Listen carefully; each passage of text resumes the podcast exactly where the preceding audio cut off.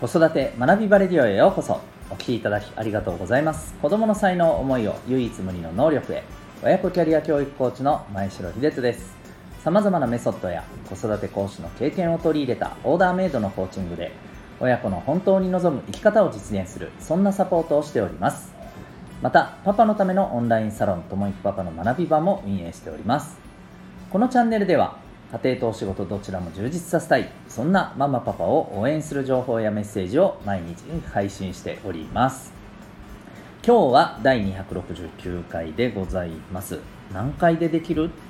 というテーマでお送りしていきたいと思います。今日のテーマはお子さんに向けてですかね。お子さんとの向き合い方、うん、というところで、はい、何かしらご参考になりましたらということで、えー、お送りしてまいります。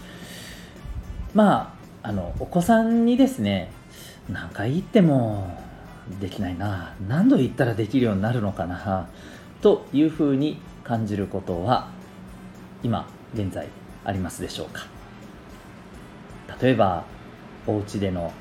生活習慣であったり片付けであったりうんまあ宿題とか家庭学習への取り組みであったりいろいろあるかと思います。でその中にはですねまああのもちろん全部が全部ではないと思うんですけれども、えー、なかなか何と言っても改善してくれない、えー、まあ、望ましい通りに行動ができない。そんなことに対してやきもちしている部分があるんではないかと思います。ちょっとまああのイメージしながらですねお聞きいただけたらと思うんですけどでこれについてですね、まあ、まあ、どう向き合うべきかっていうところだと思うんですが、えーと、何回言ってものこの部分なんですけどちょっとですね何回でじゃあできてほしいんでしょう？これちょっとあのへりくつではなくてですね、はい。えー、その視点でご自身のこのねもやもやしてる部分にですねちょっとこう焦点を当ててみてほしいんです。でそうすると、まあ、おそらくはいやもちろん1回で聞いてほしいっていうふうなまあねあの多分思いが出てくると思うんです。まあそりゃそうですよね。うん。で、えー、ただじゃあ実際に1回で聞けるかというと、まあ、なかなか難しい。と思うんですよね。じゃあそこから1回ではまあ難しいかということであれば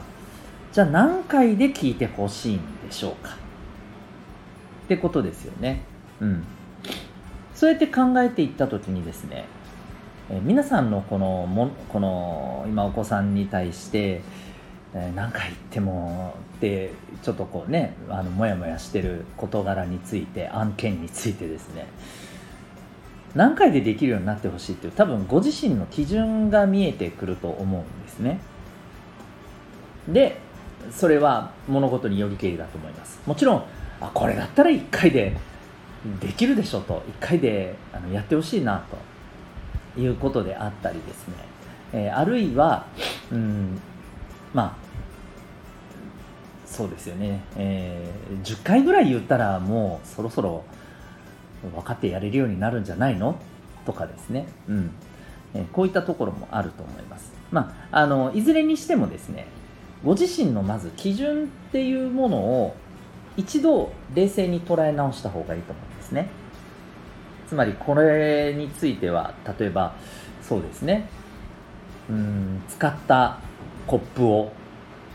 え流しにねキッチンに、えー、片付けるとかですね、まあ、ももしくは自分で洗ってね置いておくとこまでかもしれませんしその辺はまあまああの、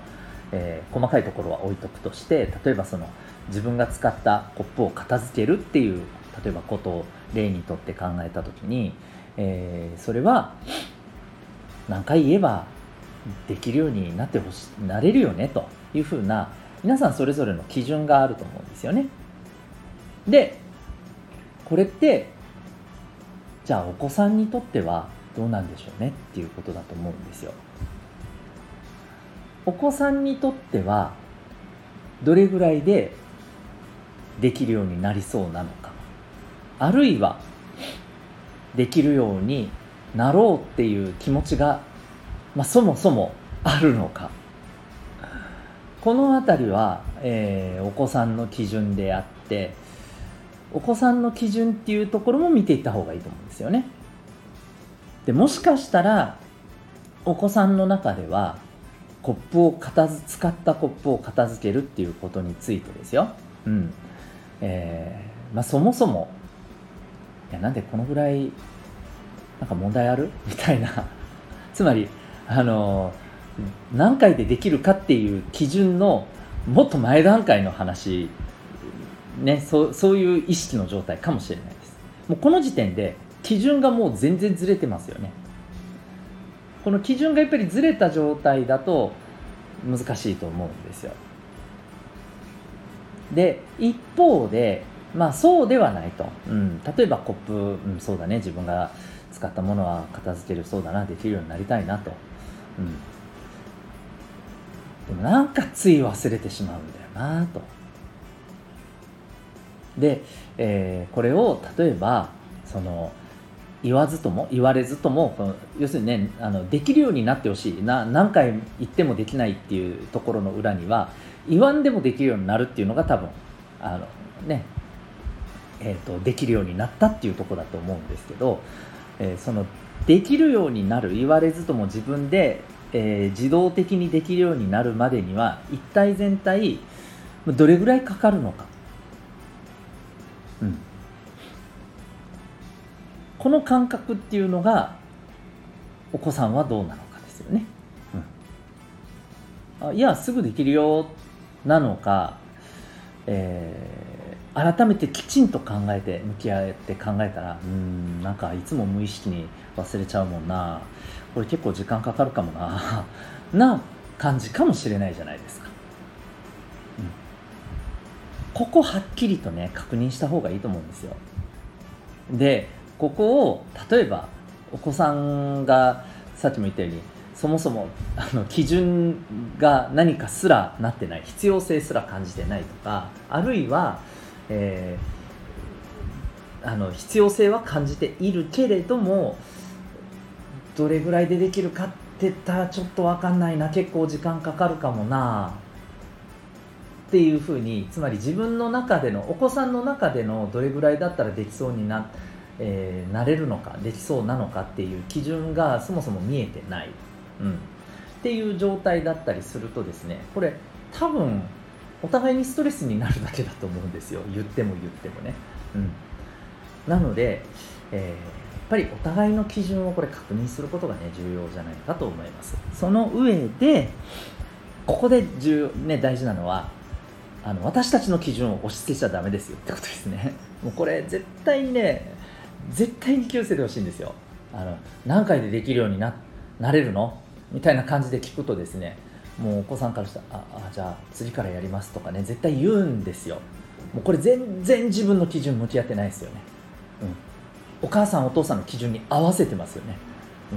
うん、これだとねあの元の木阿弥です、はい、変わんないです。あのなかなか治らないなかなか何回言ってもねこれまでね、えー、言っても、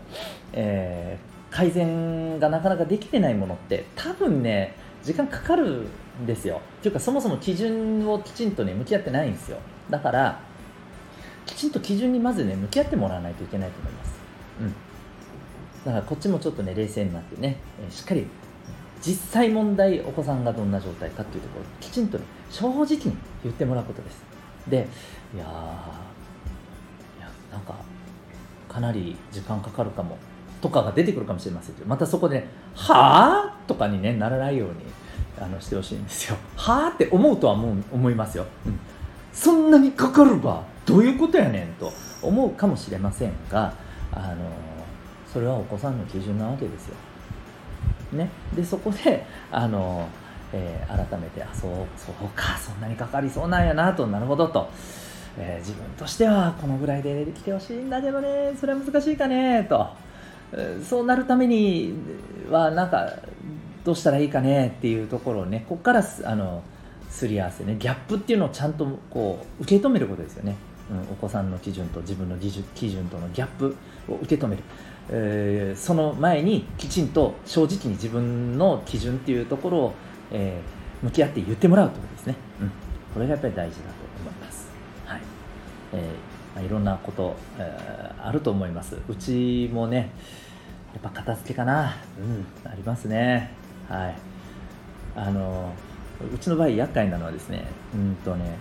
私が結構ね、えー、基準としてね、うん、簡単にいかないよなって親がそう思ってたりします。まああの親がそう思っているとあのこれはこれで問題ですよね。あのお子さんからするともうお父さんがそんな基準なのにはなんだわけみたいな、ね、感じになりますから、